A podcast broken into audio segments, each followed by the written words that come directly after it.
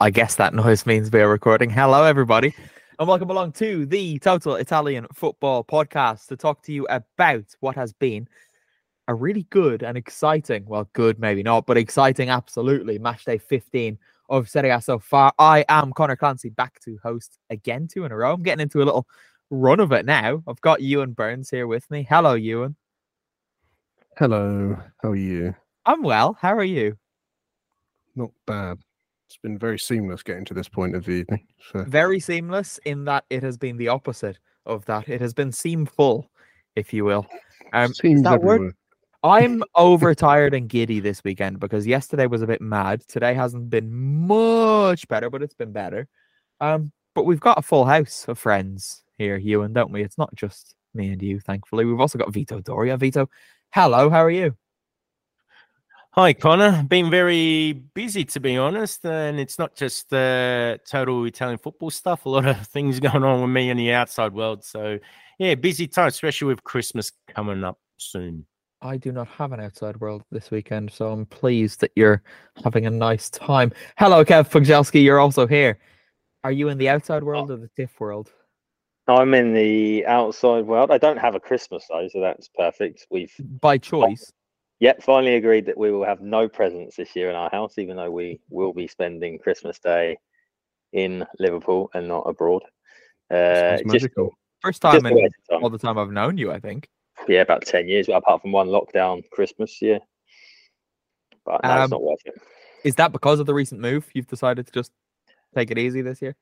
That and how busy we realise we are because we're in Brussels next weekend. Then we're then it, then but then it is Christmas weekend. Right, okay.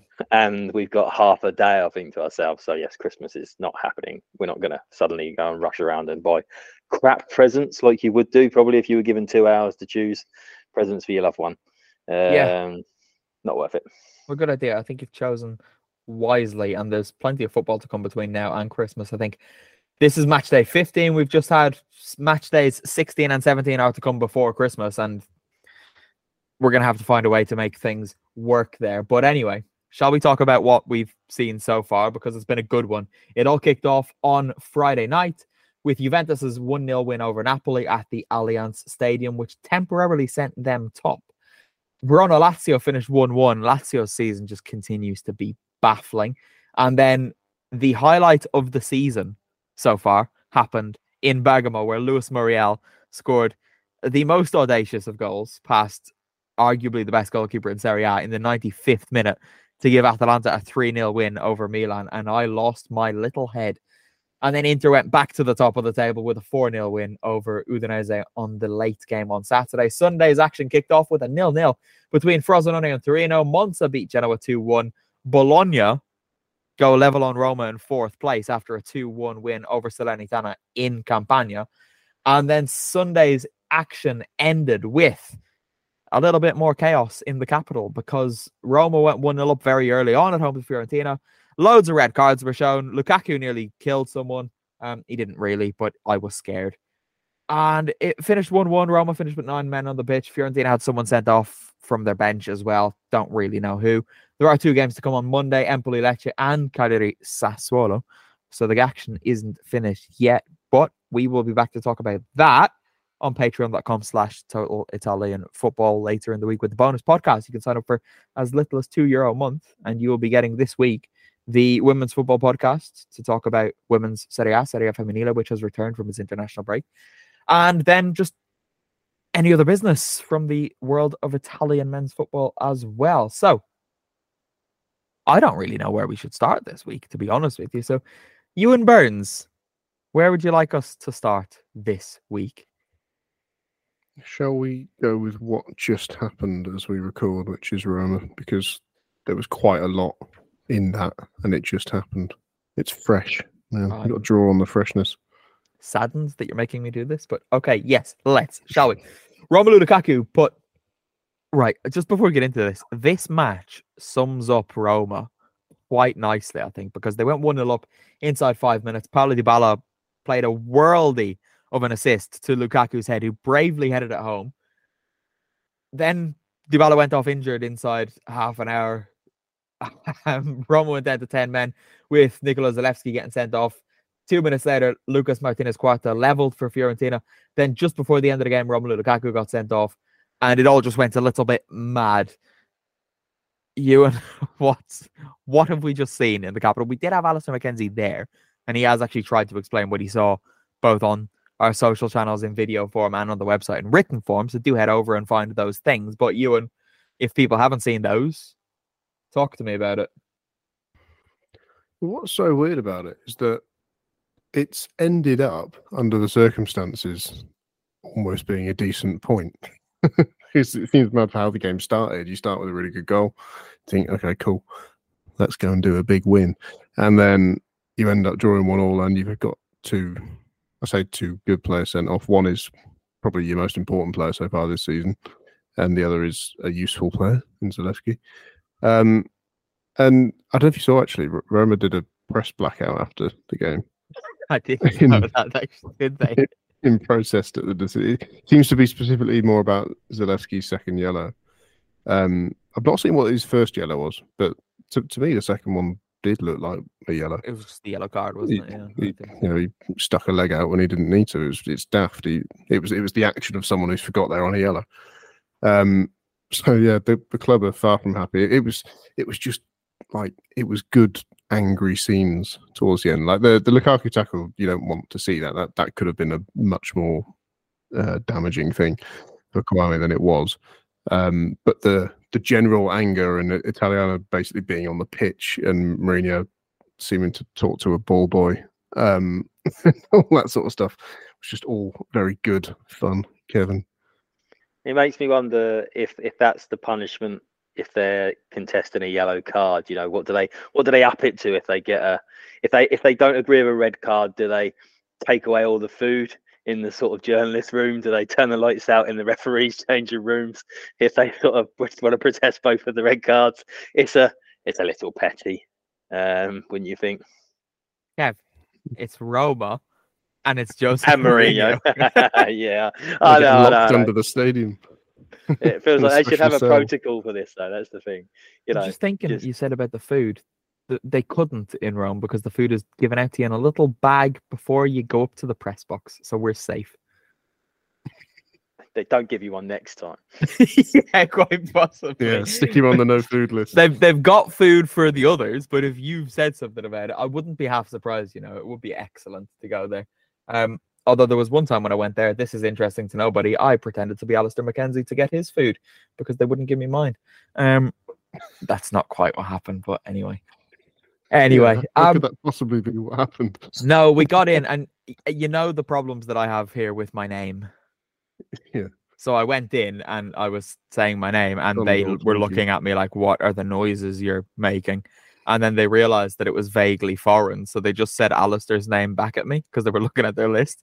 So I had the opportunity to just take his accreditation, um, and then I went in and I tweeted that I had taken his accreditation, and he messaged me seriously concerned that I had.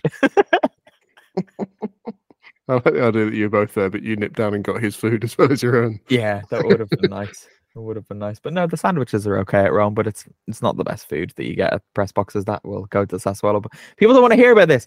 Um, Vito, Roma had one shot on target. Yeah, and it was that Lukaku header. That was the only one. the Otherwise, they didn't. minute.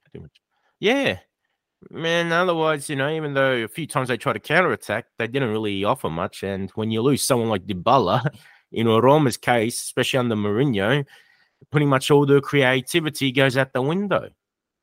It does go out the window, and I, I'd be concerned if I were a Roma fan. I am concerned because Paulo Dybala is one of the players in Serie A at the moment who gives me more joy to watch than most of the others, to be honest. But you and I tweeted probably 30 seconds after the goal that Tammy Abraham, if fit, doesn't get near this Roma team at the moment because Lukaku and Dybala have just been so good. Now Lukaku is probably going to be out for three games, and Dybala's going to be out for a while yet. And suddenly Roma have no options in attack because Abraham, of course, is is not available. So, um, Roma fans, including you, Mr. Burns, I can just hold my hands up and say I'm sorry for making that happen. Incidentally, your tw- your tweet reminded me that Tony Abraham exists actually Mm. Because I genuinely had forgotten. Um, I mean, you know, he brought on Azmoun, who seemed like yeah, Mourinho said some weird things about Azmoun when he joined, where he basically alluded to the idea that he can't be that good if we're getting him late in the window on a on a loan or well, whatever it was. Um, he he's had he's had a couple of decent moments, but yeah, it, it's a drop off from Romelu Lukaku. Um, you know, Belotti started the season very well, but ha- hasn't kicked on from there. Um, like I say, it is all a bit light. Um, it will be, it'll be fascinating when Abraham does come back because we, we know he can be fantastic. Um, but we've also kind of seen that he, he, is a player who's got range in that sense. He, he, can have some shocking games as well. And you know, last season was basically entirely shocking. Um, but yeah, there'll, there'll, be a lot to juggle there if he ever has everyone available at once. It's just whether you actually want many of those components. It's never going to happen. It's it's absolutely never going to happen. But I, I think if we're looking at this, Kev, it's probably a better point for Fiorentina than it is for Roma, isn't it? Like going into the game and given how it started. Yeah, they're away from home. They've been slightly, slightly more inconsistent than Roma. So I think if you're walking away from Rome, even with the the two sort of second half red cards, you're still quite happy because it puts you in that position going into the you know well what will be a, a quite a short winter break and then the second half of the season sort of starting. And yes, I think they'll be I think they'll be happy enough as they leave. Sorry, we're a little we're more, yeah, a little more to add on that. we're, we're using a, a, a, different technology to record today, and we're all terrified of something going wrong. So I'm just trying to work a couple of things all, out, and so is Ewan. But we're all terrified of having to repeat our words mm, in about an hour's time. Look, uh, we've we've had to do that before, and I don't fancy doing that today. But we'll see. But I, I do want to move on, and we're gonna go up north, all the way north to Bergamo, because guys the moment of the season has happened. I don't care what happens between now and May or June or whenever it finishes because Luis Muriel, Lucho, oh my God, what did he do? Atalanta beat Milan 3 2. I think it's the first time in six or seven games that they've managed to beat Milan after having had quite a decent record against them for a while before that. But this was just a game packed full of excitement, twists, turns, goals, fun, red cards, the whole lot, Vito. If you're a neutral sitting down to watch a game on a Saturday evening, this is exactly what you want to see. Oh, it certainly was. And yeah, it was one of those games where from start to finish, it was worth watching. Uh, you know, uh, for this game in particular, I thought, you know, this was a return to the Atalanta of a few years ago where they weren't afraid to uh, face anyone. They played their football and got the got the results to get it. And uh, Muriel to win it like that, that was a stupendous back heel.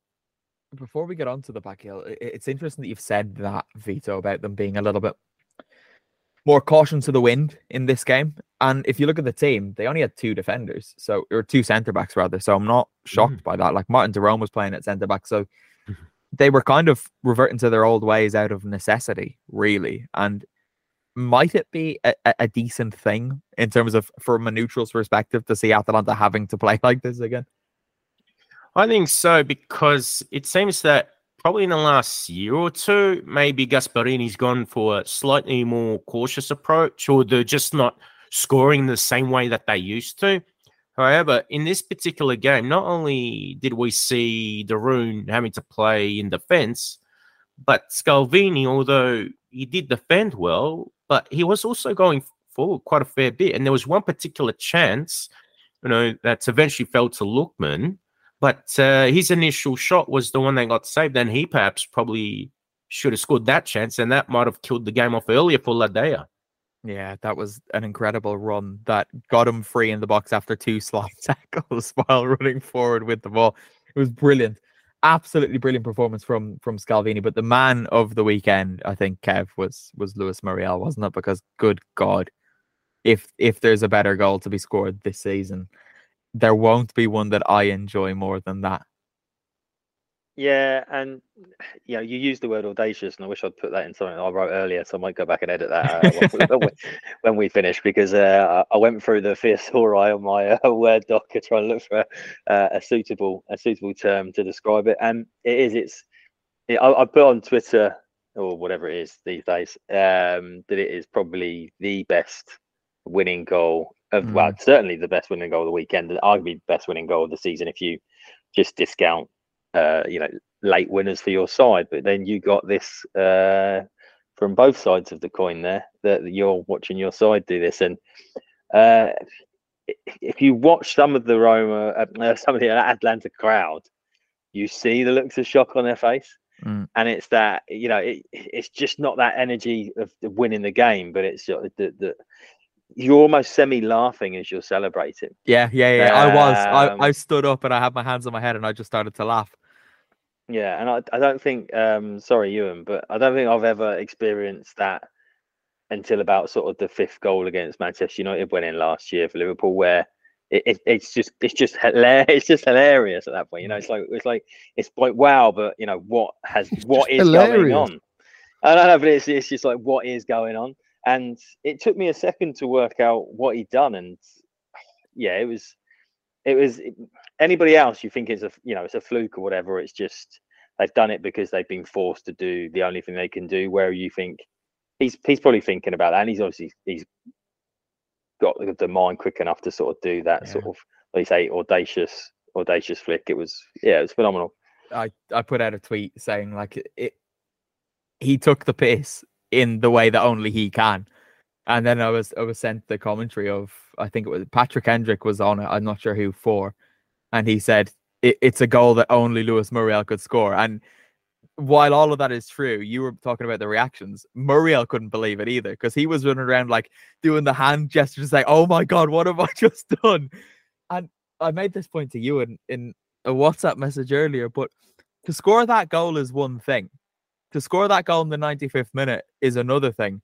To score that goal in the 95th minute when you're an Atalanta player playing against Milan and the goalkeeper is Mike Maignan, that's a whole other thing again. And there was just so much to love about this goal. And the fact that it's Lucho scoring it and he's starting to show signs again of his old self this season, I couldn't get enough of it.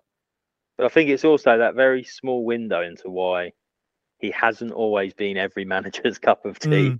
Because he has the ability to do that. I thought But this. you know, nine times out of ten that won't come off. You know, it will roll so narrowly wide of the the goalpost.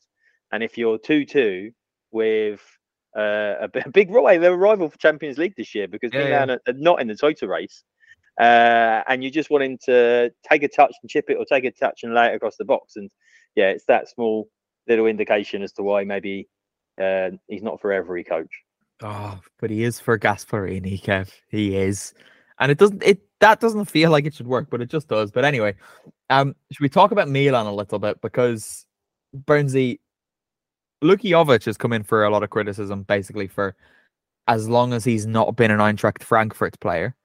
But he's starting to find a little bit of form at Milan. I think he scored in his last two now. He scored here again. Um, he was criticized in the Italian press before the Fiorentina game, I believe it was. He scored, and Rafael Leao kind of went onto Twitter and told everybody to shut up. Or wasn't the Fiorentina game, was it? He did something in a game, and Rafael Leao went onto Twitter and told everybody to shut up. Um, are we getting ahead of ourselves to say that he might have a role to play, or does he deserve a little bit more respect than that? He's in quite an interesting position, isn't he? Because he he came in last second as basically fifteenth choice striker, um, and it is a permanent deal, but it's a one year deal. Um, so he he he basically has less than a year because you know these things take a bit of time to make the decisions. He had less than a year to show why he should get another year or another two, three years, whatever. Um, up until these last two games, not a hope in hell because done absolutely nothing. Like, It's not just that he hadn't scored; he'd done nothing. Harsh Um, after ten games, though. Well, not really. I suppose ten games in a four-year contract is different to ten games in a one-year contract. I take your point. Yeah, you know, it's not like he just joined the league or something like you know he he was already in the environment and and he just hadn't shown anything. Um, but you know, like I say, he scored two goals now, so you know that is showing something. Um, it's going to take more than that, you'd think, to get a contract because they're looking at strikers and have been looking at strikers for basically since they got Giroud. Because he, yeah, he was old when they got him, and he's still old. Um, He's only getting older. Exactly. That, that's how it goes. um, and they need to replace him. And you know, it certainly doesn't look like at this point that Jovic is that replacement. It's going to be somebody that they stump up some cash for. Whether Jovic is still at the club when that happens remains to be seen. But he's probably going to have to get more than two goals to um make that happen. so? Yeah. Uh, if he doesn't score again between now and the end of the season, I'd imagine they won't be looking to extend his stay. Perhaps not. No. Um, Friday night, probably a bit less fun than what happened on Saturday evening in Bergamo, but Juventus got another wait. big win. Oh, Can I briefly talk about Pioli? Just because, right? You know he's one of the coaches that as soon as Milan lose a game, everyone's like, "Sack him." yeah. Um, I at this point, well, like when Kev said earlier that they're not in the title race. At, at this point, I sort of feel like the Newcastle game, if they play badly there, like if they they, they can win that game and still not go through, but if they don't win that game at all, they, like those calls are going to start to feel a bit more legitimate. He did sign a new contract about three weeks ago. No, but they- they're they're genuinely the noise is so much louder now than maybe it's just because of where I work, but the noise feels so much louder right now because they they as far as they're concerned, he's just he's he's ruining a lot of very good players. Basically, it's the way that they they're feeling now. but, but also with that new contract because I saw some saw some reports that part of this uh, aim to get Ibrahimovic back at the club was that he could he could take over as a as a joint coaching role with Abate, the old fullback. Okay. Um, so you know that will go tits up. So if they still got Pioli on contract, then he, you know, they get rid of him now, and then they can bring him back in March. You know, he'll Yeah. secure Champions League football, and then he'll still have two years to run on whatever extension he's just signed, and then hopefully we can do away with, uh, you know, talk of Ibrahimovic suddenly becoming Milan coach. That sounds insufferable. That never contract is over a year old, um, and sp- but supposedly, if you believe the reports, um, after after the Newcastle game is when they're going to have some conversations. Basically, the, the, you you know those little rumblings that you get in in the in the few weeks prior to a managerial dismissal. It it just feels like quite a few of those rumblings are actually happening. Oh wow, it is over a year. My head. I Yeah, you, you threw me when you said that. I was like, I, I know it wasn't a million that years ago, a but it was, ago. Thing is, though, which which club doesn't have those discussions? If even even with the even with the strength of the group that Milan are in, you know, who doesn't have those discussions to kind of do a little bit of a, you know, even mid-season, what do you think went wrong? Do you think you've been here for too long? I don't know. I think, yeah, it might not just be just about his contract, but whether they then say they plan for him to leave in the summer rather than, but like you say, I think they need a performance on Wednesday night rather than any expectation that they should somehow get themselves through. Because personally, I think Paris Saint Germain will get the required result they need in Germany, and you know, Milan, I suppose, will maybe hope to be able to go into the Europa League just for the potential of a trophy and a little bit more income coming in. Right, I'm sick of talking about Milan. Juve beat Napoli 1 0. They went up for a bit, and Federico Gattone has just become a goal scoring centre back, Vito. I didn't see this coming. I would not have thought so, especially from when he joined Juve, but that's what he's become since he's arrived at that club. And yeah, it goes to show that in that regard, he's uh, replaced both Bonucci and Chiellini in that aspect. They used to chip in with their share of goals, and now Gatti's doing the same. And he's got a good head on him, so he he knows how to head the ball. Best tweet of the weekend, I would say, Kev, came from Juventus's Italian channel. I don't know if the match was still going on or if it just finished at this point, but they simply tweeted meow with an emoji of a cat. And I liked that very, very much. It made me laugh. I was I was desperately trying to get something in about him leaping like a feline to score the header, but I just Leaping like a don't know. feline. know I was sort of, help me out here. I don't know it was one of those pouncing all all these other things. I was I'm glad you didn't. I, I know exactly. I was chewing I was chewing all these things over in my head, and I just thought, no, they're all shit, so I'm not going to bother. But um, they play again Friday, just to sort of take us off topic for before we so we can all forget my um my cat-based uh, attempts at writing something. Three Fridays in a row for you. Yeah, because this is what I was trying to. I was just trying to remember if they they beat Monza the other night when Gatti scored again, and it's like Serie A properly milking the fact they've got no European football, so they probably get some more Milk. eyes on Juventus on a. Oh yeah, there we go. Look what I did there. I did I, that without I wasn't look- I was looking at another screen and I had Yeah. to look over at you with a smile to see if you Yeah. meant that or not. did that without even trying. Um, yeah, however, you milk your cash cow more than your uh, your cash cash cat, don't you? But I'm sure that's what they're doing it for, just to get uh, just to get viewing figures on Friday night football in Serie A. They can probably smell uh, sell some some bigger advertising revenue, I suppose. But it's it's a bit harsh on Juventus fans Yeah. to go to the stadium every well. They'll be away this week, I think. But anyway, it's harsh two on them. Them are away, away at Monza and away at Genoa, so they're not terrible trips, but it's not ideal, is it? Like, I- mean, you still have to get home to Turin if you're going to Monza, or well, the joke is, ha ha ha, none of them are from but you take the point that a lot of them will be. Um, strange one, but Juventus just keep winning, and again, Burnsy. I'm starting to think that it's going to happen. I, I think it's going to happen in the sense of I think they'll be with Inter pretty much all the way. I Mm, still, I, I still, I appreciate that I backed Milan at the start of the season, but off from what we know right now, I still think Inter look like a stronger team. They're, they're getting all the results you are getting, and they're doing it with more goals. Um, yeah, the there's a feeling around Inter that they will just win every game they play. Whereas, like with even with you, they beating Monza in that game. You know that didn't happen in a normal way. It still feels like they've got they've got those matches in them. Which that one they turned into a win, but I- think there's going to be more of them where they don't quite turn it into a win.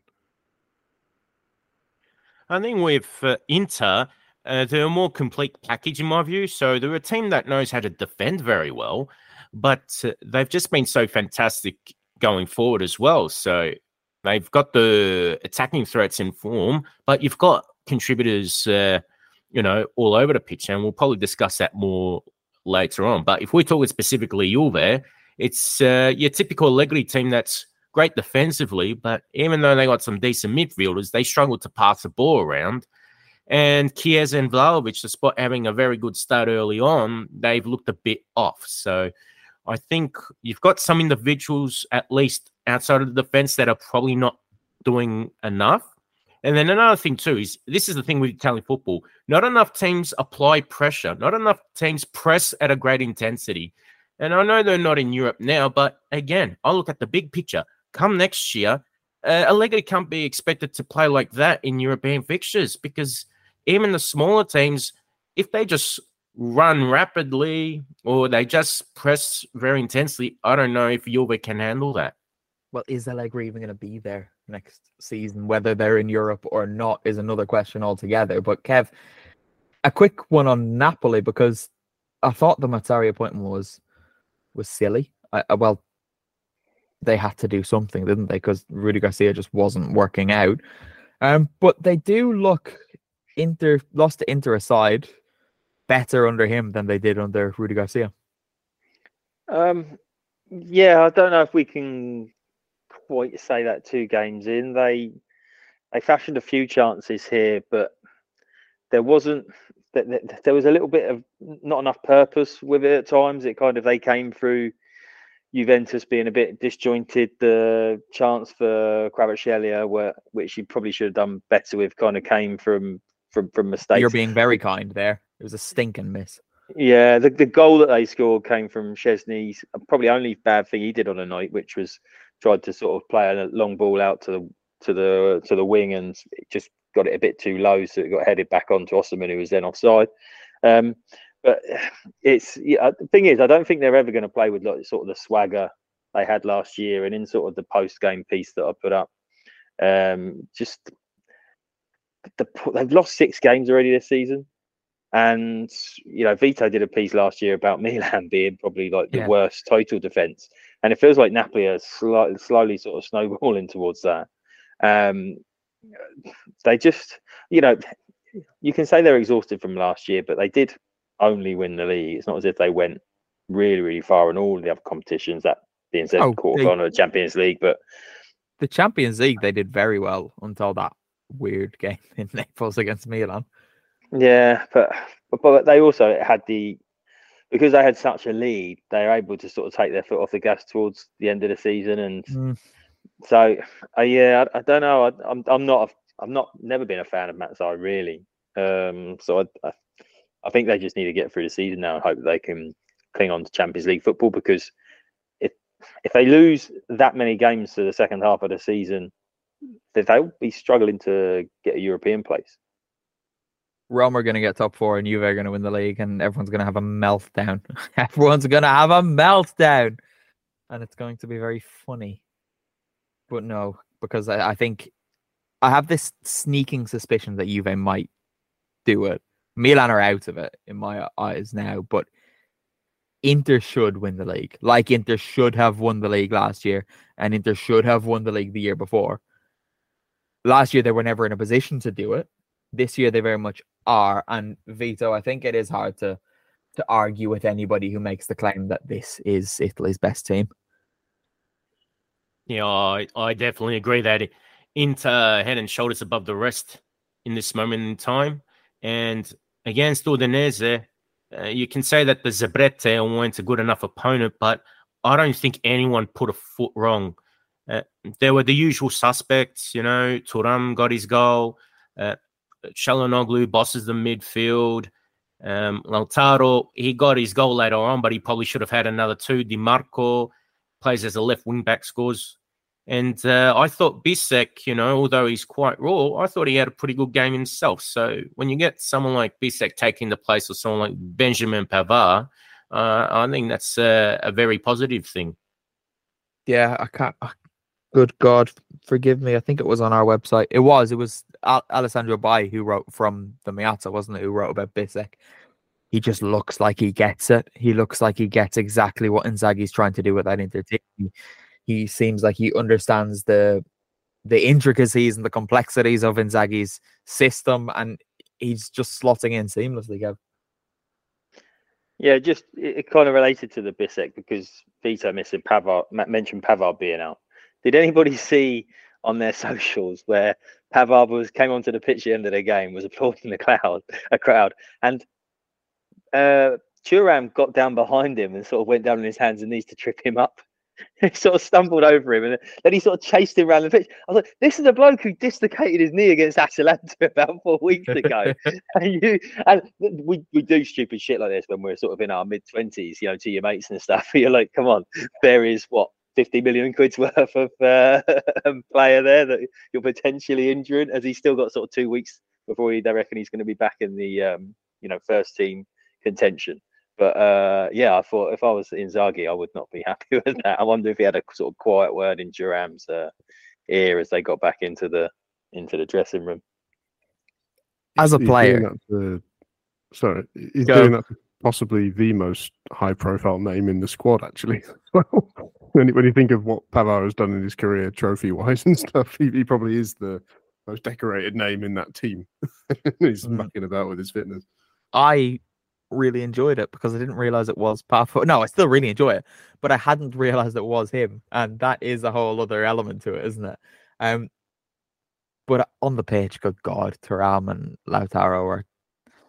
It's it's not fair, Euan, for them to be this good together already. Yeah, it's. I, I've I got a feeling that Lukaku's tackle earlier it was actually just all of the frustration of that. Got really distracted as I was saying that sentence there, actually, because as I was saying it, I glanced to my right and I was just a video on loop of Lukaku's tackle. So apologies. yeah, I, I think all, of the rage from Lukaku of the previous year, and then also seeing uh, somebody else play alongside Lautaro and seemingly be just as much his mate and do fun celebrations with him and score loads of goals. He's, he's got him worked up, and Kouamé was on the receiving end of it because those two, they're, I mean, to put it simply, that they're having fun. They're they're having fun playing football. That that's that's that's what it is. They're both so good. Um, I also I saw somebody make the very good point that there are a number of different strikers since Lautaro has been at Inter who have massively benefited from playing alongside Lautaro Martinez. Um, obviously Lukaku's one, Thuram is now one, um, Dzeko was another. There, uh, Arnautovic. Icardi was one. well, Right. I know you're saying that to bait me. So I'm only gonna half bite, Kev. Okay? Just behave yourself. He's got one or two goals, hasn't he? And he's not been fit for the most of it. Euan. No, we don't like He him. arg- he arguably was the catalyst for the catalyst for Bologna's run to fifth in the table. So uh, Yeah. What catalyst in the sense that he left? The Yeah, man that yeah, well- everybody hates leaves and suddenly they're a good team. He left and Zirkzee got minutes, and now they're good. They were always better without him anyway. He just ran the dressing room last year in a horrific way. Um, but less of him because we don't. Well,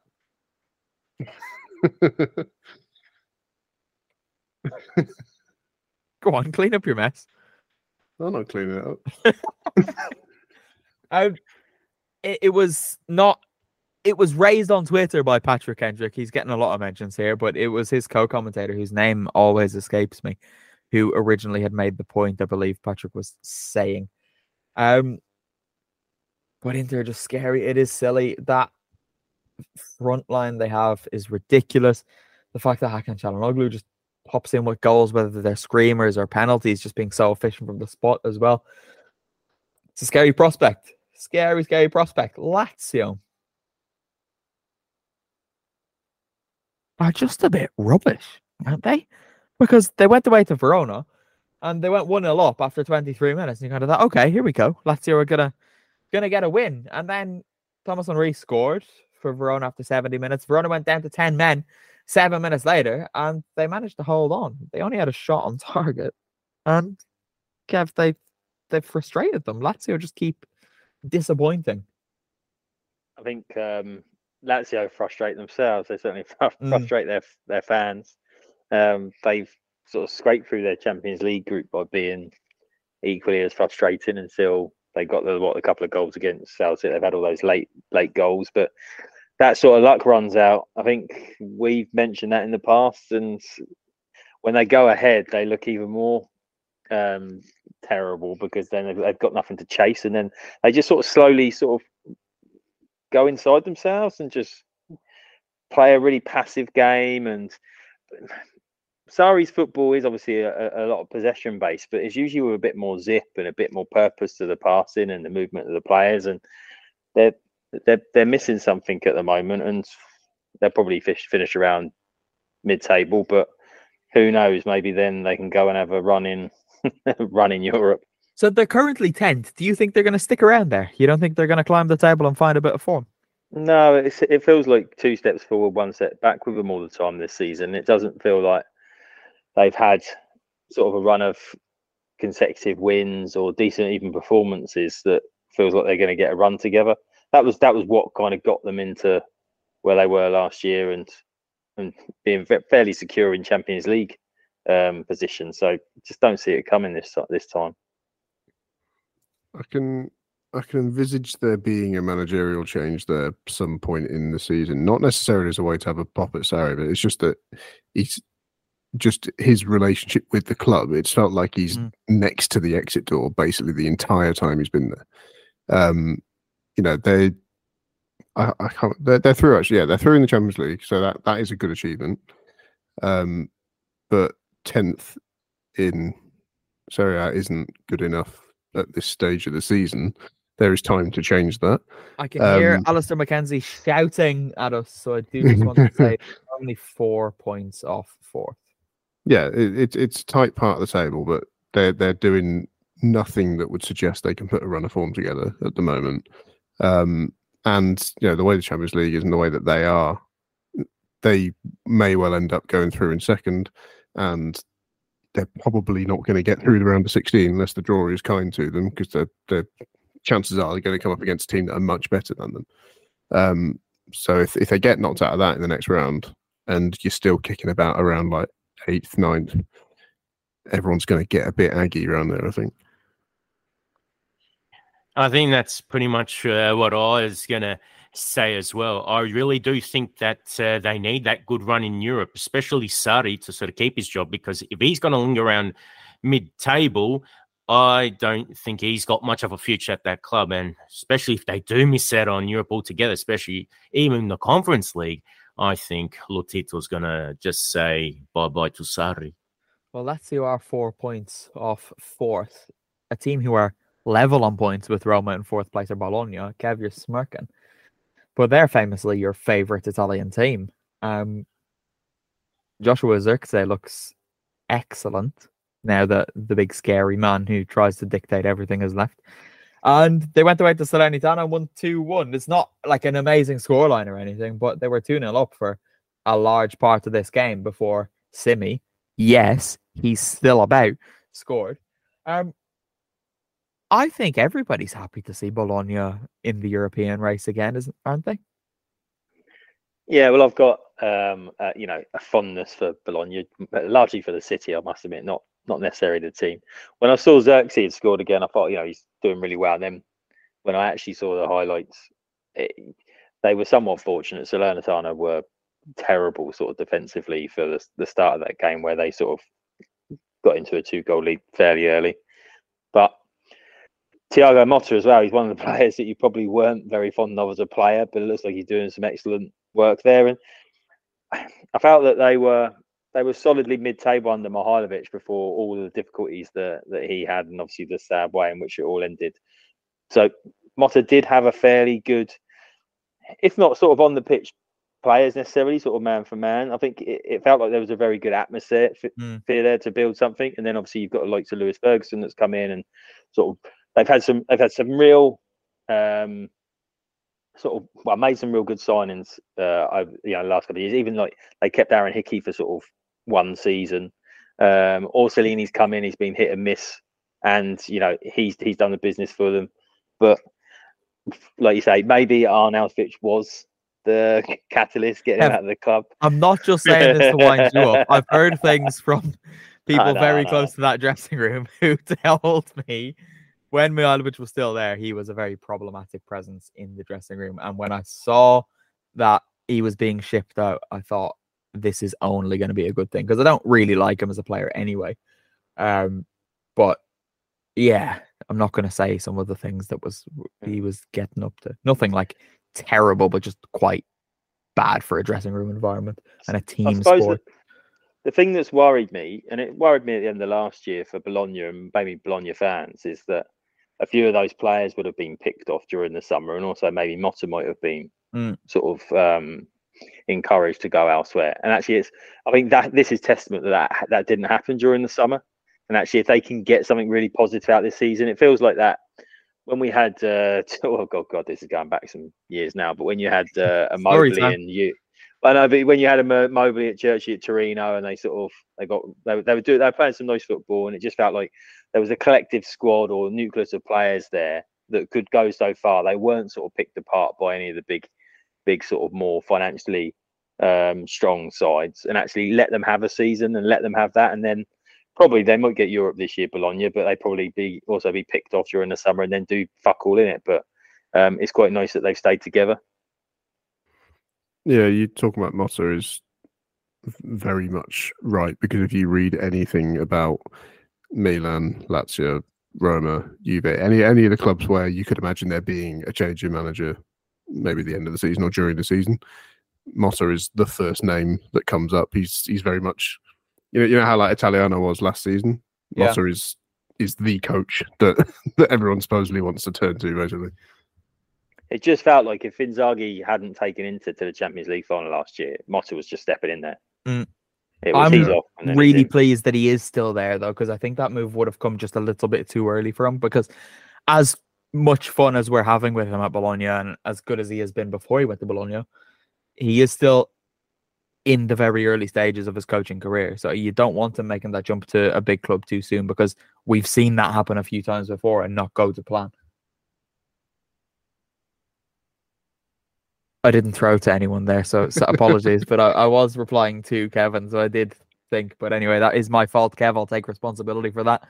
Um, owning mistakes on this podcast as we do, isn't that right?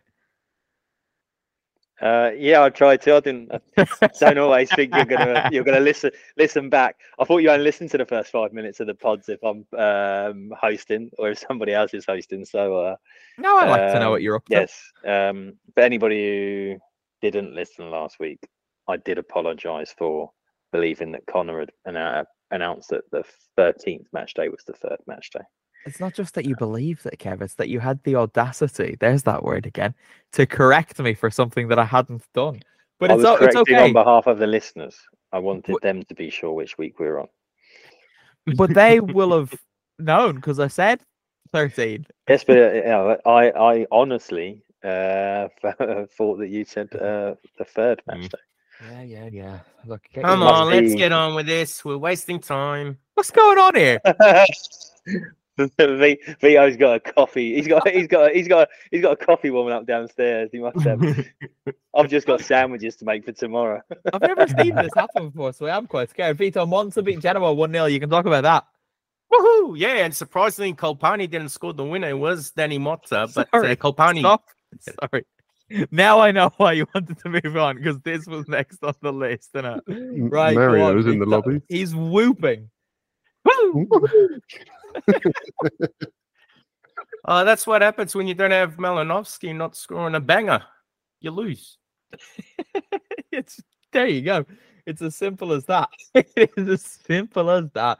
Uh, Monza are secretly doing quite well though. Everybody's talking about a lot of other teams, namely Bologna overperforming and Frosinone overperforming, but Monza are sitting pretty in ninth, and they themselves are just four points off the top four, which is crazy, Visa.